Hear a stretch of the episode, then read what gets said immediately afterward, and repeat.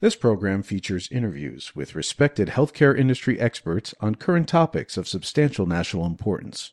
Your host for the program is David Introcaso, a DC based healthcare policy analyst and researcher.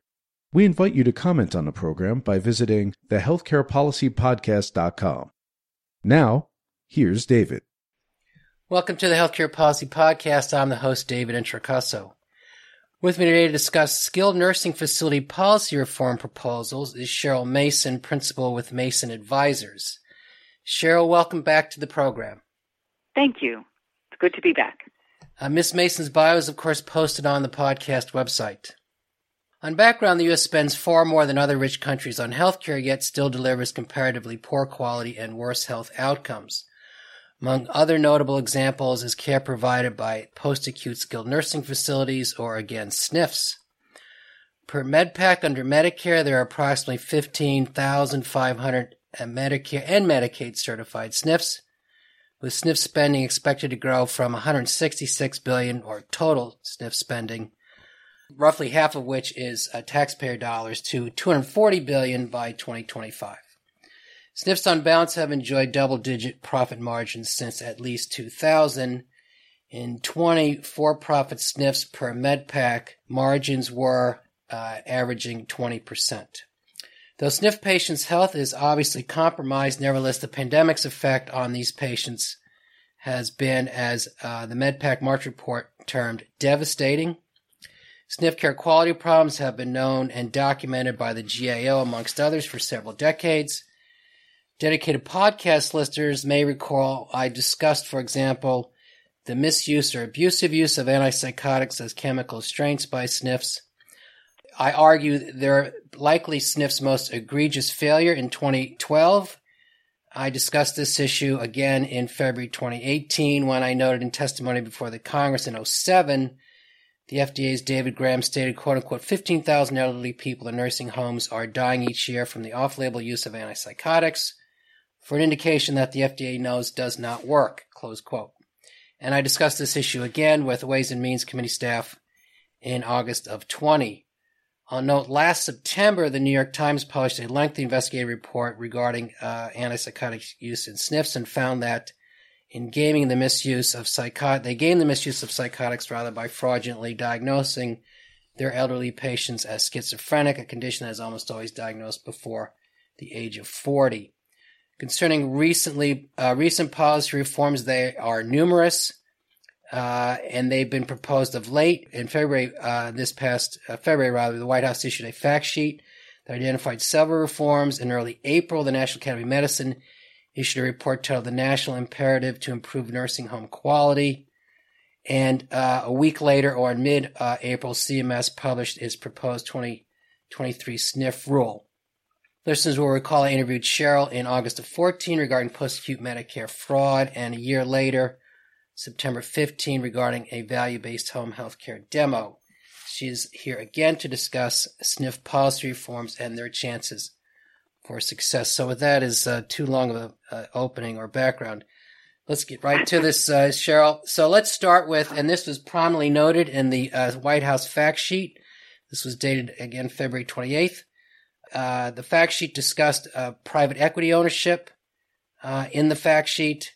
And I'll note listeners know that uh, a couple weeks ago I discussed PE in uh, the healthcare space with Laura Katz Olson, the Lehigh professor, in regarding her book Ethically Challenged. So let's start with the fact sheet. what did it find, and what does related research say about uh, show PE ownership in the SNF space? Certainly. So thank you, David. As being a typical Washingtonian, I'm going to start by not directly answering your question, but I will get to it, I promise.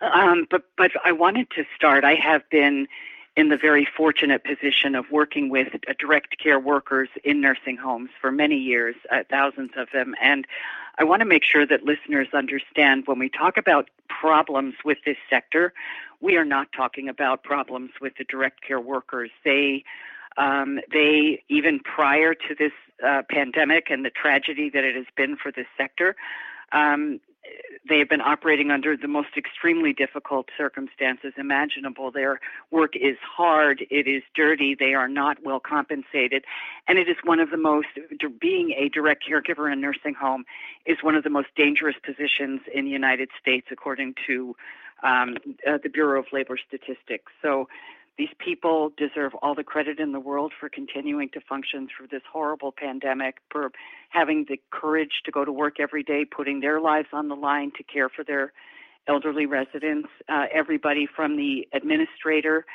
to the people who keep the facilities clean, operational, direct care workers, I, I can't say enough wonderful things about them. So let's let's start from there. Uh, however, recognizing that there are systemic issues, as you point out, um, I remember going to a Senate Finance Committee hearing on nursing home quality of care back in November of 2019, just about uh, just before the world was about to come crashing down around us. Um, that was when uh, Senator Grassley was the chair, and the it was a very, very difficult hearing to sit through because the witnesses were children of, of parents who had been uh, come to terrible ends in nursing homes uh, because of poor quality of care. Uh, and then the experts that they had all really pretty soundly agreed that the problem is staffing, and staffing costs money. And while, you know, we know that the margins for Medicare are relatively rich, Medicare only accounts for 17% right. of revenue for nursing homes. The lion's share, almost 60%, comes from Medicaid. And in many states, it is not enough money to cover the cost of providing care. So thus it cuts to staffing, thus, you know, nibbling around the edges of quality programs, things like that. So that's something that needs to be um, needs to be addressed. And in the in the president's announcement, you know, basically what he did was he took a lot of um, work steps that were included in the Build Back Better legislation, you know, including uh, mandated staffing levels to be created by CMS. In Build Back Better, there is actually funding to offset the cost of that. Of course, that takes an act of Congress, but um, but that's basically the source of the um, of the uh, the direction that this this document takes. He does indicate that um, looking into private equity ownership in nursing homes is absolutely a priority. Um, in the press release, he noted he actually cited a, uh, a, National Bureau of Economic Research paper that was published in February of 21 that indicated that private equity owned nursing homes have excess mortality or deaths of residents of 10%. Um, so, in other words, they have 10% higher excess death rates than other nursing homes. Uh, increased government spending by 11% uh, per resident, increased the use of psychotropic drugs to tranquilize residents by 50%. Mm-hmm. Uh, and also a study that he cited a study that showed private equity backed SNFs had COVID 19 infection and death rates 30 and 40% higher, respectively, than the state average. Um, and and the, the announcement noted that overall 23% of COVID related deaths were nursing home residents and, and nursing home employees. So, and that's, if you look at what a proportion they are of the overall population, it's less than 1%. So, um, they also discussed the increasing influence of private equity in the sector, with noting that investments grew from $5 billion in 2000 to 100 billion in 2018. And they indicate that today private equity sponsors own about 5% of nursing homes in the United States. And the concern here is that the transactions have become so complicated and so opaque that it's very difficult for both the government and the consumer to really understand who owns the nursing homes and who is ultimately responsible uh, for what's going on. So they're, and they use um, in this uh, report from the National uh, Bureau of Economic Research, they actually cite an example, and I'd, I'd like to go through this with you because to me it clarifies all the different factors that come into private equity uh, influence in this space and uh, how some things could possibly be good, but how some things they give an example of one situation that where it really didn't go very well. So what the report says is on the one hand, with private equity investors that the providers may have more access to capital, right? And if you have more access to capital, you may be able to do more improvements to your building. You may be able to spend some of that money on better quality of care. they might bring in a more experienced management team or or have management resources that um, could help to enhance the, the function of the of the building. Um, and so so there are things that private equity bring to the bring to the table that could be good. On the other hand, um, the situation is that that oftentimes there are cost cutting measures put in. Uh, we know that that uh, the report indicates that nurse staffing declines by three percent after acquisition by a private equity uh, firm, and I think overall staffing goes down by 1.5 percent. So um, the other thing that happens is that the nursing home that gets acquired incurs a large debt obligation, usually as part of the buyout, and the resulting interest payments can reduce the cash available for care. In addition to that, private equity owners often sell the real estate assets shortly after the buyout, which generates cash that can be returned to investors, but then that further in, causes indebtedness of the actual provider because now they have to pay rent for their buildings. So they used um, an example of one of the biggest private equity deals, um, and it was when Carlyle Group bought HCR ManorCare for about $6.3 billion in 2007, about a quarter of which was equity and three quarters was debt. That debt went onto the balance sheet of HCR ManorCare. Four years later, Carlyle sold the real estate assets for 6.1 billion, uh, which gave investors a sub- obviously a substantial return on equity. And then ManorCare, HCR ManorCare rented its facilities. Um, and there was a Washington Post investigation into that particular situation that the report cites that found the quality of care deteriorated following the real estate sale. And then the other thing that they talk about is the relatively short term uh, uh, horizon of private equity investments. Mm-hmm. You know, that their interest window is about three to five years they worry about management making decisions that could have a negative impact on the long term success and performance of the entity to maximize short term profits. And they note in the report, in the case of ManorCare, the nursing home chain was ultimately unable to make its interest and lease payments and entered bankruptcy proceedings in 2018. And Carlyle sold its stake in the company to the landlord. So that's the kind of thing.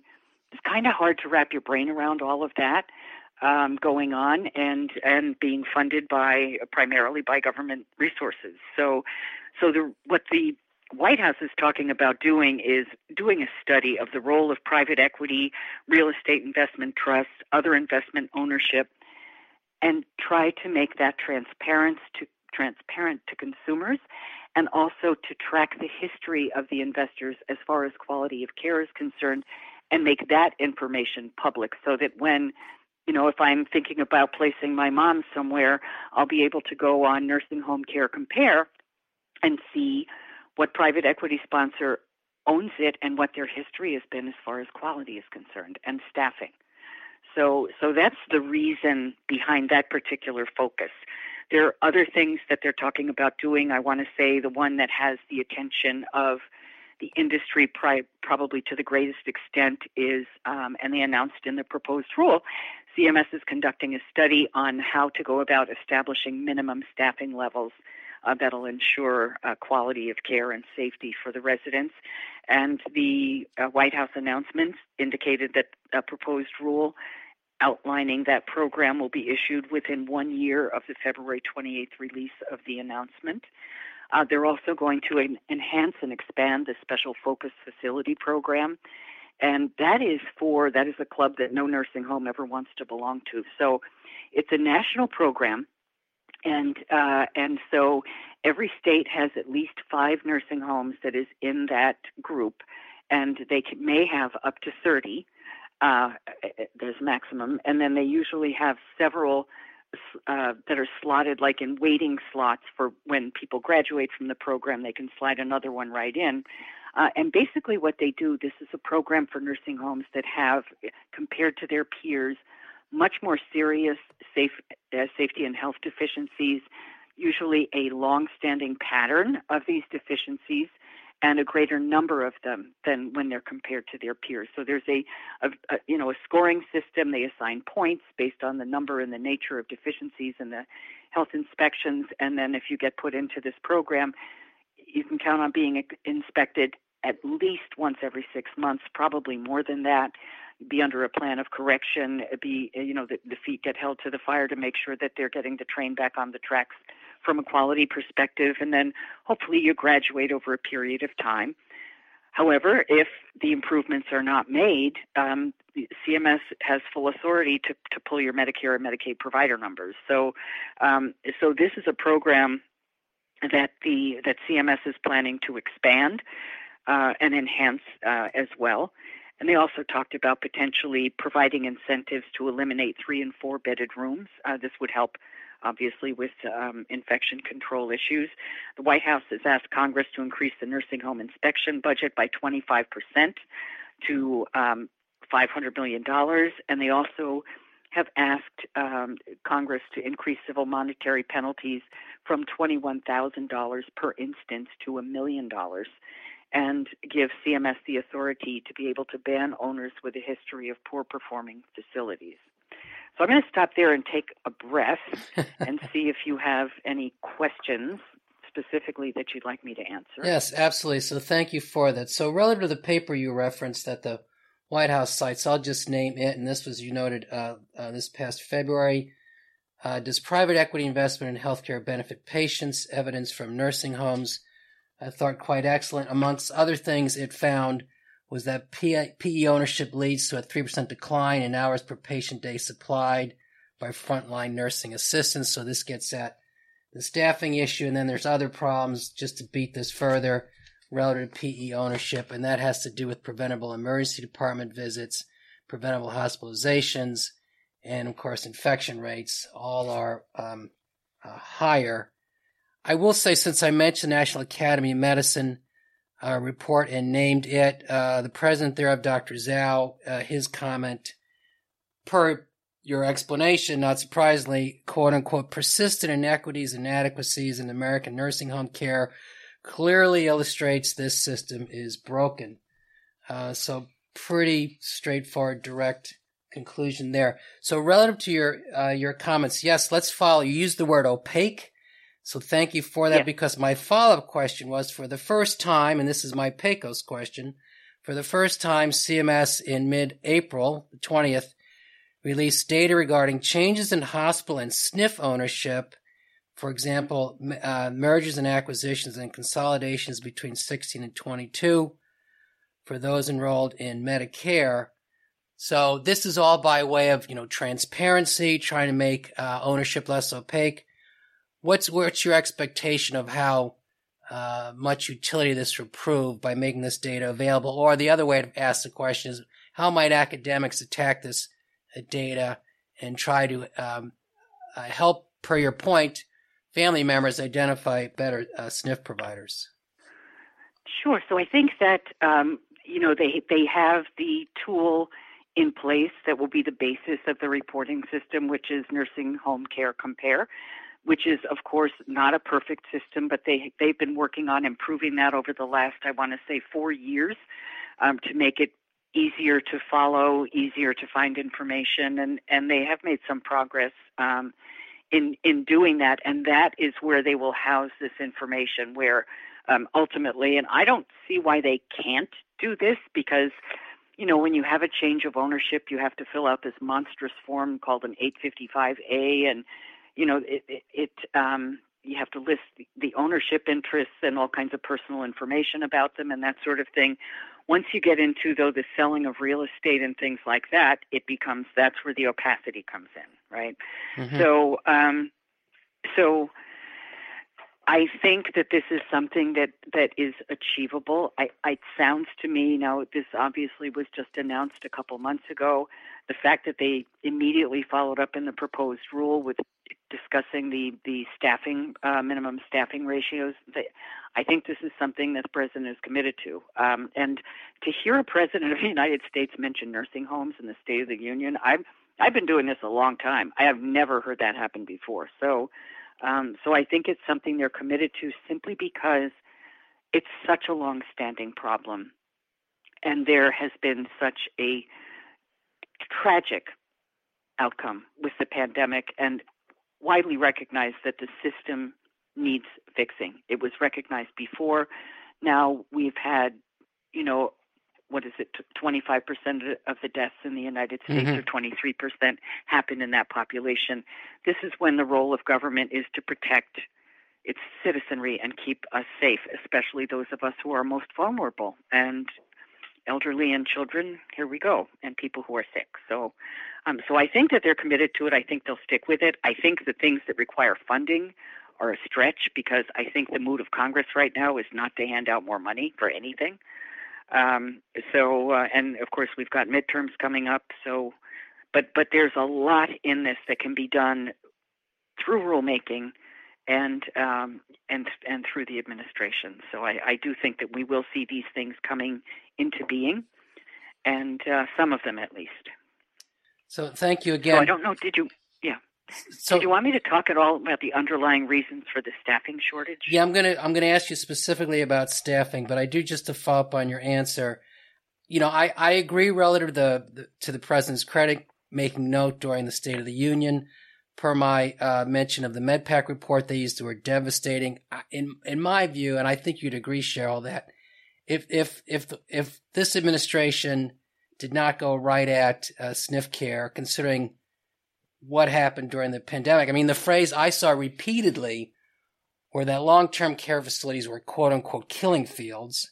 And let's, per your opening comment, including the mortality rate of frontline staff, let's let's yeah. uh, include that that if they didn't, this would be, in my view, completely unconscionable.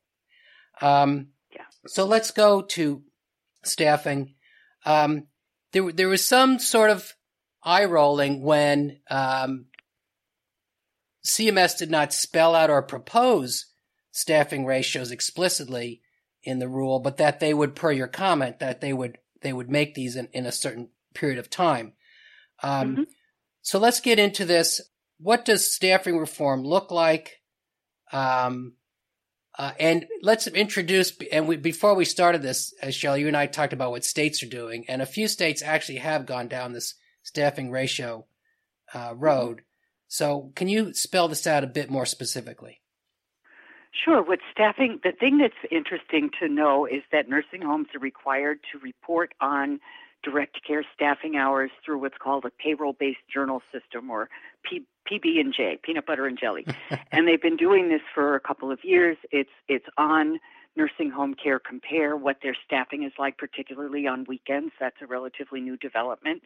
And so um, what they look at is the hours per resident per day and, and a uniform definition of who exactly qualifies to be counted as a direct care worker, right? And and so at the state level, these things are being done um, you know, things get defined slightly differently when you have states doing things at different levels. At the federal level, I would expect there at least to be a minimum number of hours per resident per day for registered nurses, for licensed practical nurses, and for certified nursing assistants.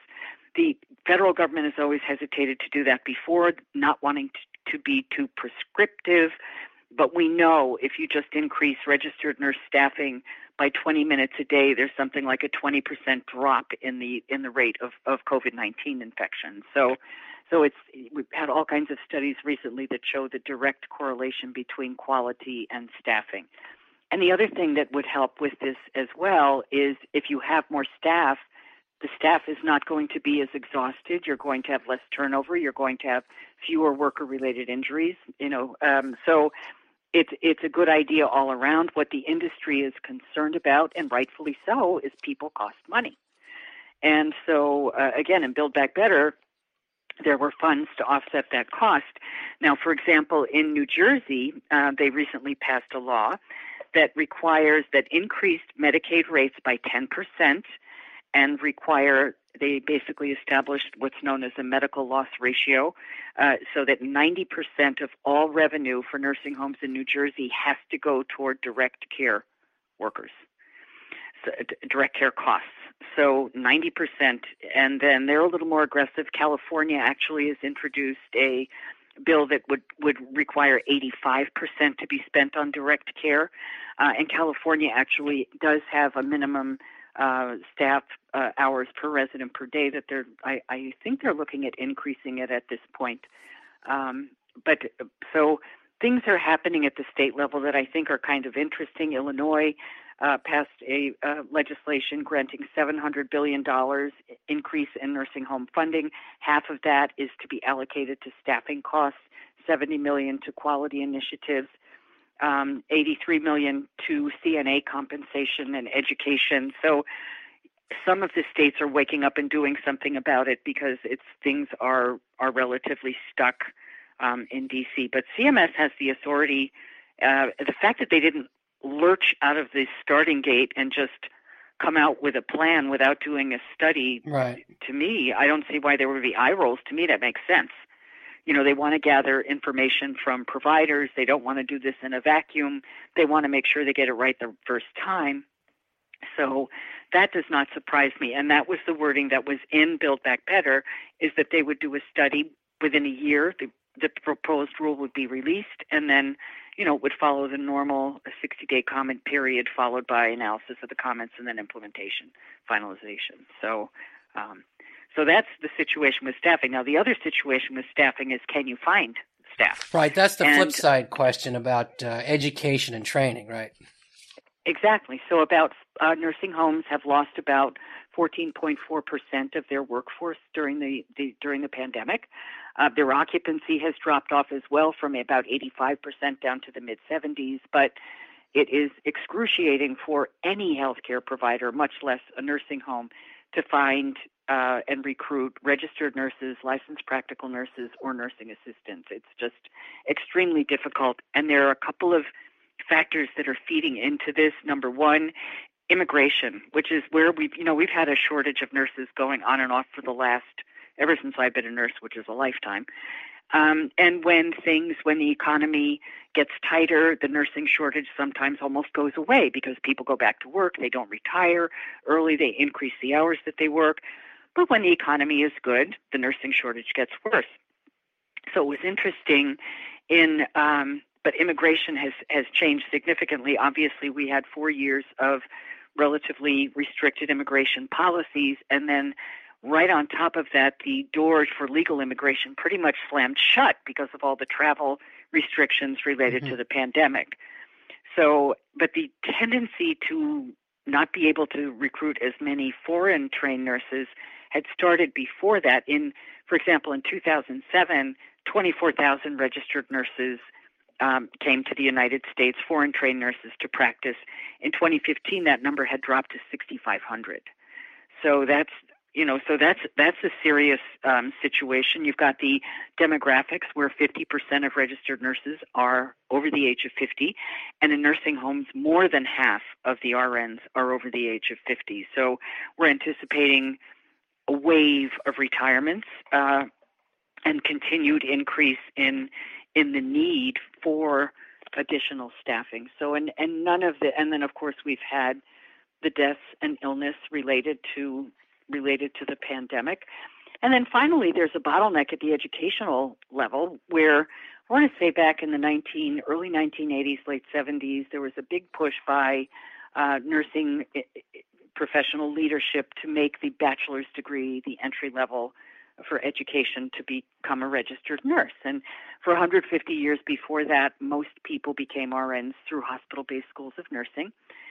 And we didn't have a shortage. Now, I'm not directly tying the two, but the fact of the matter is now the majority of new nurses are graduates of four year programs. For four year colleges and, u- and universities, you have to have people with doctorate degrees to be the educators. And we have a terrible shortage of um, nurses with PhDs, and the average age of a nurse with a PhD now is 63. So in 2019, I want to say more than 80,000 fully qualified applicants were turned away from four year schools of nursing because we don't have enough teachers.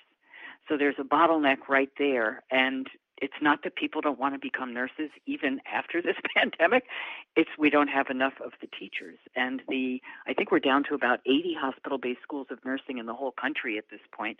and then there are still some uh, community colleges that offer two year um, degrees as well for nurses. So it's it's an educational educational situation an immigration situation and an aging population situation all colliding at the same time. Mm-hmm, so mm-hmm. no easy answers on that Okay, thank you again. I do want to ask about uh, programmatic SNF value based purchasing. Uh, of course, that could be an entire conversation, and of course, the quality measure aspect. But since I mentioned in my intro the use, uh, misuse, uh, abuse of antipsychotics as chemical restraints, this issue has been going on, and I cited intentionally the testimony by David Graham, which is now 15 years in running. Um, I noted the New York Times last September study. Uh, there was a Ways and Means study. There was still earlier uh, a Human Rights Watch study um, yeah. on this issue. This issue has been going on for many, many decades. And I was, let's just say, not uh, impressed when, in reading the White House document, uh, the White House stated CMS will launch a new effort to identify problematic diagnoses, read, course, schizophrenia, to bring down antipsychotic medical use. Um, so that was about as vague as you can um, state. CMS, of course, did eight odd nine years ago launch a voluntary program. It looked like it was successful until GAO audited and found that uh, they were able to um, maintain uh, excessive misuse because all of a sudden uh, beneficiaries had a uh, an appropriate diagnosis to medicate them, which of course was was fraudulent. So where where are we? Are we ever going to get anywhere on this uh, antipsychotic mid-use, or how are you optimistic? Oh, it's that has just been such a long ongoing struggle. I, I think part of the, I think in the short term, none of these problems are things that we can just flip a switch and it'll right. be all better, uh, unfortunately. But I think that if the industry, you know, and, and one thing that was pointed out in the uh, recent article that I read about the quality problems in the, in the sector, that the quality of care being provided in some of these smaller buildings that are clustered together, it's called the greenhouse model, um, with universal workers, you know, because you have so much of a smaller patient population to take care of, you don't wind up with 50 people restrained in a wheelchair, uh, chemically and physically, sitting around in a circle around the nurses' station. You just don't have that. So, my my hope and um, is that as that model becomes more popular, and as states get more creative in working with providers who want to implement that model by paying them enhanced uh, FMAP. In fact, Arkansas is, is using monies collected through civil monetary penalties to provide extra money to nursing homes that want to build or reconstruct these small uh, greenhouse buildings. Hopefully, things like that address the issue indirectly. Um, but I do expect that, you know, as, as we talked about, um, the, the value based purchasing program for skilled nursing facilities is widely viewed as being worse than having nothing. Um, that was a, a, direct quote from a MedPAC commissioner um, fairly recently because it only measures one um, quality indicator. Legislation was passed uh, since that comment was made that allows CMS to add more quality indicators. And in the president's announcement, they did talk about enhancing the value based purchasing program. And at some point, we're going to wind up with a unified post acute prospective payment system hopefully with a more robust value-based purchasing um, program. But that's that's again a topic for another day. And I know you wanted me to go through the proposed rule. Do you still want me to do that? Well, we and, and we we somewhat did indirectly. Um, you're right. I, I, I think we'd agree, and I think you're stating that the value-based purchasing SNF program needs to certainly evolve, or let's say uh, beef up related, of course, are quality measures, and we need to move uh, off from pay for reporting to actually pay for performance as relates right. to quality measures. The issue I do want, and you did mention this, and that is uh, there's been a change uh, relative to enforcement and fines from the Trump administration. So if you could give the listener an overview of, of what the Trump administration did relative to penalties for these were of course termed one-time fine. That was the change. So it looks like we're reverting back. So where are we on enforcement and penalties? So what we're doing, what the this administration is doing is historically when a nursing home fell out of compliance with quality guidelines and had I mean to get a civil monetary penalty, you have to have done something pretty uh, problematic. Um, and usually, what they would do is they would uh, say that they had to put in place a plan of correction. And for every day that they remained out of compliance with whatever regulation it was, they could fine them X number of dollars right. a day. What the Trump administration did was they said, nah, you know what, we're going to revert to just a one time uh, penalty of, I think it was, what, $21,000, um, period, mm-hmm. per instance. Uh, and so um, going back to the per diem, means that there's going to be the continued oversight that that they there is a a strong financial uh, uh, motivation to correct whatever the problem has been, and so that is something that they you know they've they've um, they are have done is is going back to using that as you know it or having all the tools in the toolkit, not just saying we're just going to do this and um, so. The other thing that that uh, is likely to happen too as part of this initiative by the administration is to uh, the under the Obama administration they had created a uh, a much more robust infection control set of regulations for the sector. And very sadly from a timing perspective just ahead of the pandemic the Trump administration really um, this is not a political statement they just gutted those regulations. And they were basically health and safety uh, regulations, and so, uh, and particularly with emphasis on infection control. And we know we have data showing that I want to say it was 82% of nursing homes within a particular period of time had some sort of deficiencies right. related to infection control. So, again, it's part of the plan to um, to enhance those requirements. Again, making it, you know, an infection monitoring person a full time position rather than just not uh, and and then increased emphasis on it in the in the in safety and inspection and educational process. All right, so thank you again. So my last question would be, and let's just sort of pull back with this, and I'll ask you: you're expert uh, in this field relative to uh, uh, regulations in the space. What would you say are the top, say, three policy reforms that the skilled nursing facility industry really?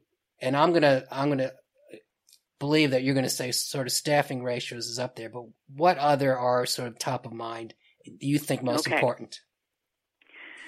So the most important thing, the thing that is top of mind among providers, number one is the proposed rule for Medicare, and that uh, CMS proposed basically a net update of negative 0.9 percent. Right. Uh, that includes a parity adjustment of negative 4.6 percent, they had their payment mechanism put into place back in 2020. CMS contends that it led to an increase in Medicare spending, which they don't have the authority to authorize that, and they have to bring it back to budget neutrality. Right. Clawback, and right. the yeah, well, it's not it's not a clawback. It is right, a reduction yes, in correct, yes. going for. They could have done a recoupment, and they did not. Now, I want to just take a second because there's something that I found so disturbing. I've been listening to other analysts some industry lobbyists use very, very inflammatory language when des- describing the proposed rule. And for the first time ever, all, in all the years I've been doing this, on page three of the proposed rule, CMS felt as if they had to write the following quote, CMS will not post on regulations.gov public comments that make threats to individuals or institutions or suggest that the individual will take actions to harm another individual. Can you imagine? And, and my point in, in reading that is I was horrified mm-hmm. that someone, obviously, there's got to be a reason for them to put that in. And so using this inflammatory language and comparing a negative 0.9% cut or update to what happened in 2012 when it was negative 11.3%, it, these two things are not the same thing right? Mm-hmm. This is mm-hmm. CMS. They are doing their job. I, you can disagree with it. You can disagree with the way they calculate it, but but using this inflammatory words words count. And I'm really saddened by what I've been hearing from some. It's you know obviously nobody ever wants a negative update, and this sector has been through a terrible time and is facing a lot of, of change and some difficulties, and I can understand why they're concerned about it. But CMS has its fiduciary responsibility to keep a change budget neutral. What they didn't do was they didn't propose a clawback. They didn't propose a multiple year for every year you've been overpaid 5%, we're going to cut you the 5%. percent mm hmm So it, it could, and I'm an unusual analyst in that I was not surprised by this, and I think other people were, and I don't know why they would have been if they hadn't. I mean, they clearly stated it in last year's final rule. We're not doing it this year, but we intend to propose a parity adjustment in the fiscal year 2023 rule, mm-hmm, mm-hmm. and they did. Mm-hmm. So, but other than so that is number one. I think is they're really concerned about that. Number two, I think, is about the um, the staffing requirement, and I think that some that have been, um, you know, um, depending for revenue um, on therapy services, you know, the the therapy uh, Part B services have have uh, really had some substantive changes made to the way the reimbursement works and I think there's some concern about that. I don't there's there's nothing in the proposed rule about that, but just something to be aware of that things have changed in that uh, that arena as well, and it's it's deeply concerning to them. Okay, thank you. I'll just uh, cite the National Academy report again, and I, I think we would both certainly agree with this. Uh, and they conclude by saying aging should not be something to be dreaded, but something to be revered, and as such, nursing homes should provide the highest quality and compassionate care to enhance the lives of those in their care. So uh, let's hope we get there with these policy reforms sooner than later. So with that show, genuinely appreciate covering so much uh, uh, so quickly, and let's hope for the best in the final rule. Absolutely, sounds great. Thanks for having me, David. Thank you again. You have just heard another edition of the Healthcare Policy Podcast hosted by David Introcaso. To comment on this program or others, to see information about upcoming interviews, to suggest a program topic, or to hear an archive program, please visit our website, thehealthcarepolicypodcast.com. Thank you for listening, and please listen again soon.